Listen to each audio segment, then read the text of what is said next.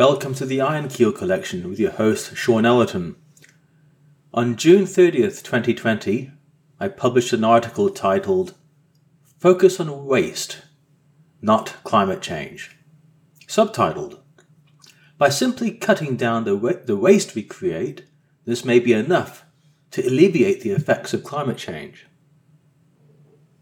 Back in November 2019, I wrote a rather lengthy article titled Did Anyone Actually Read the Paris Agreement?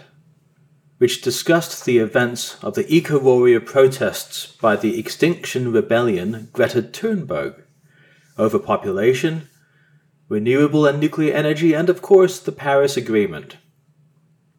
Rolling on to July 2020, in the space of just over six months, time has compressed a series of extraordinary events of extensive bushfires in Australia, worldwide pandemics, ideological wars involving race and politics, and, without being too dramatic, the breakdown of society and free speech in general. As for Greta, we have not seen much of her of late, although on occasion one might catch a glimpse of her being interviewed on talk shows hosted by the likes of Ellen DeGeneres, or discover that she recently published a small book called No One is Too Small to Make a Difference, an easy to read, physically small book. Although not the most informative read by any means, it does capture a wide audience, including that consisting of many young readers. Whether one reads Greta's little book or trundles through reams of more serious scientific journals on the topic of environmental and climate changes, there seems little to deny the fact that climate change is upon us, and we are, if not partly, responsible for it.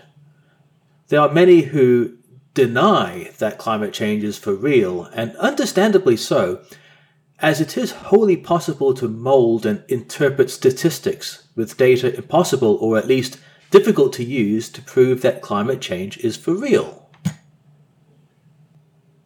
I personally believe that climate change is occurring and that we have a large part to play in it.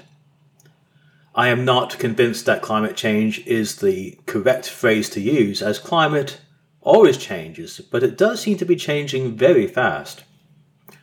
A good example of climate change not attributable to man can be found during the time of the Greenland Norse, around 1000 AD, in which Greenland experienced a, a bit of a heat wave, if you call 10 degrees Celsius a heat wave. 500 years later, the Greenland Norse largely died out due to a combination of the climate getting much cold again, their inability to successfully integrate with the indigenous people, relying on imported goods from mainland Europe and not adapting to the landscape of Greenland, but rather importing the same values and ways of survival from their home countries. Perhaps a better term to use is simply pollution. After all, is it not pollution that contributes to the buildup of what gases are attributable to the climate change? And where does pollution come from? Waste.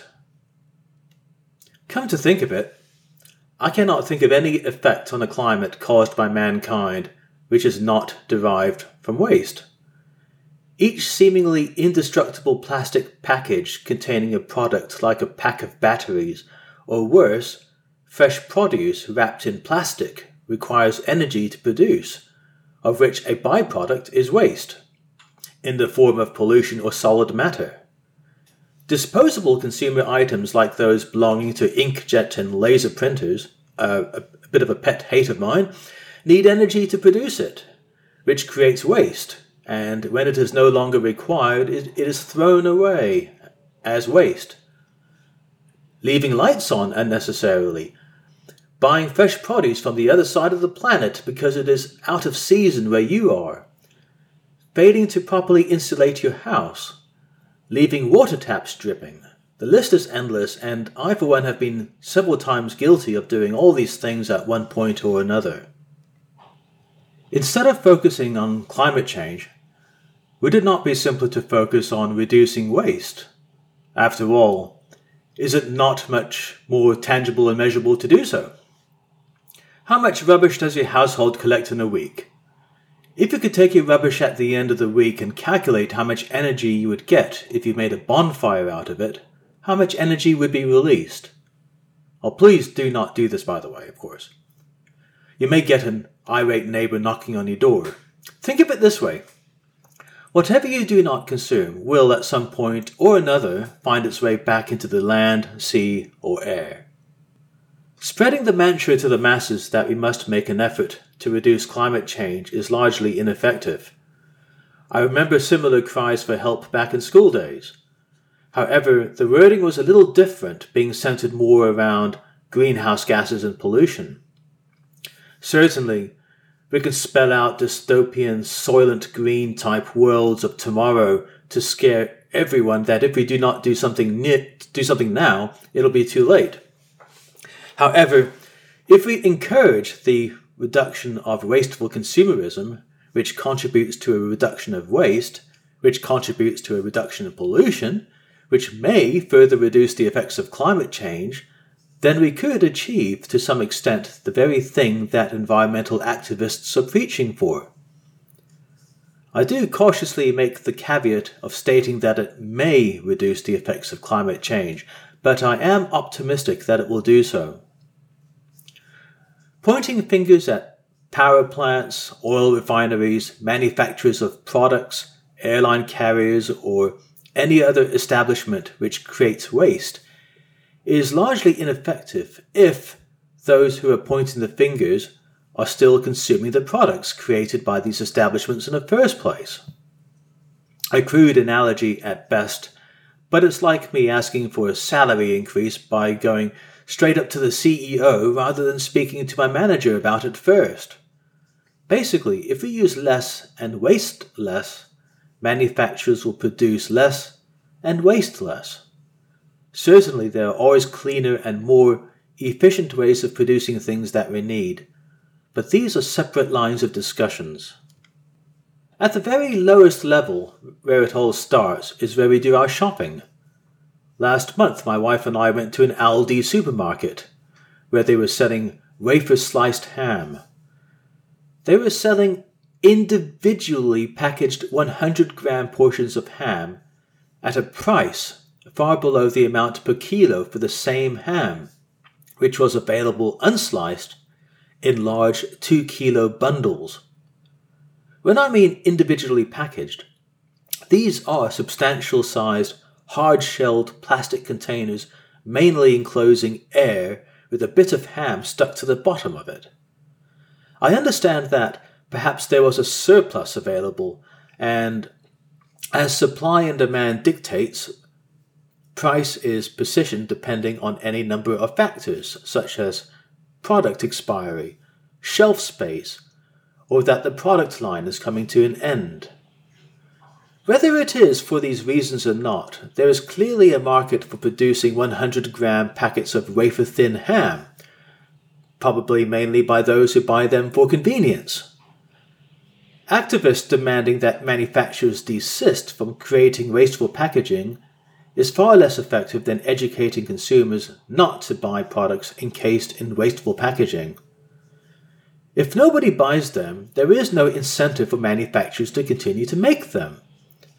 And manufacturers can make a difference by giving consumers the choice by promoting that their products use less wasteful packaging as a point of difference. However, the problem arises when some of those some of these greener choices are more ex- expensive. Some of us will pay more for being greener, but most will opt for the cheapest choice. During childhood, I remember the dif- differences of how people shopped in Germany, Britain, and the United States. I shopped with my German grandparents in Germany, my British grandparents in Britain, and my mother in the United States. From being most wasteful to least wasteful with product packaging, it was, and still probably is, the United States coming first, Britain and Germany respectively. I remember in a small to medium sized German supermarket how my grandfather used to pour detergent liquids sold in bulk into empty bottles rather than buying pre-packaged bottles. buckets of grains, cereals, and other assorted produce were available in bulk without the need to accumulate more rubbish from packaging. There was an element of being prepared for these trips, and for some, this mode of preparation would simply not be suitable for all occasions. I understand this wholeheartedly, but to make this prospect attractive, selling products without packaging or selling in bulk in containers like one may find in any number of Whole, Foods or specialty stores need to be cheaper. If you, as a shop owner, sell a 900 gram box of cornflakes for $5 and offer the same 900 gram cornflakes without the box and charge $8 for it, how many will buy the latter, op- the latter option? The luxury of being green is not shared by all groups in our society, especially one in times of an economic downturn. On the subject of plastic waste, it seems very clear that the global production of plastic has an effect on the atmosphere. A study by the Center for International Environmental Law suggests that the annual global production of plastic equates to the output of 189 coal fired power stations. As for plastic waste, it depends how the waste is dealt with. Back in 2003, I visited Albania and went to the beach in the seaside town of Durrës, a short railway journey from its capital, Tirana. The beach would have been splendid if it was not for the rubbish scattered everywhere.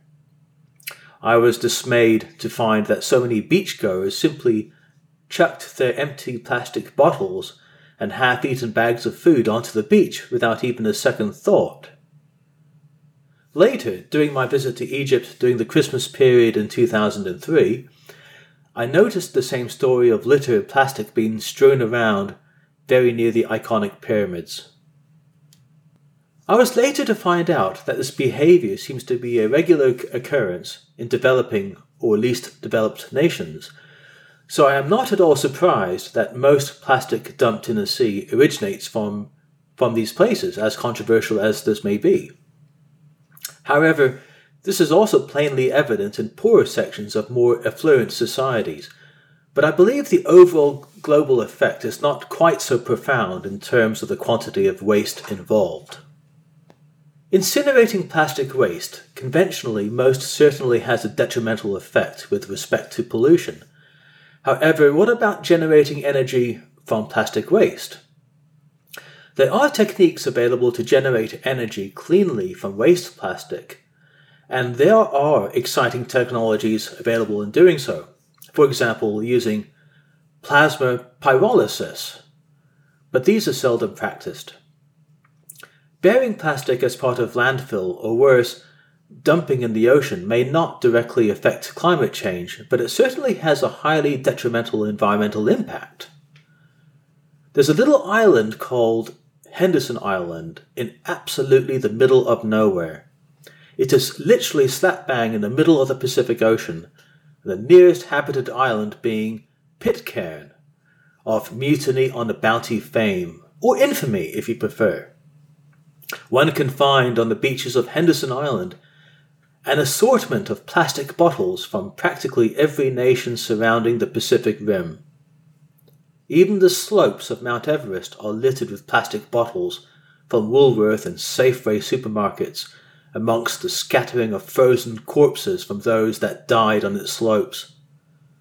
Man made pollution and environmental disaster as caused by toxic fumes, oil disasters, deforestation, freshwater, contamina- freshwater contamination, and general dumping of non degradable material is, in plain terms, simply diabolical. But I digress. Let us not focus solely on climate change because if we put our efforts into reducing pollution by reducing waste, that may solve most other problems with, with respect to climate change. And then maybe Greta will be happy.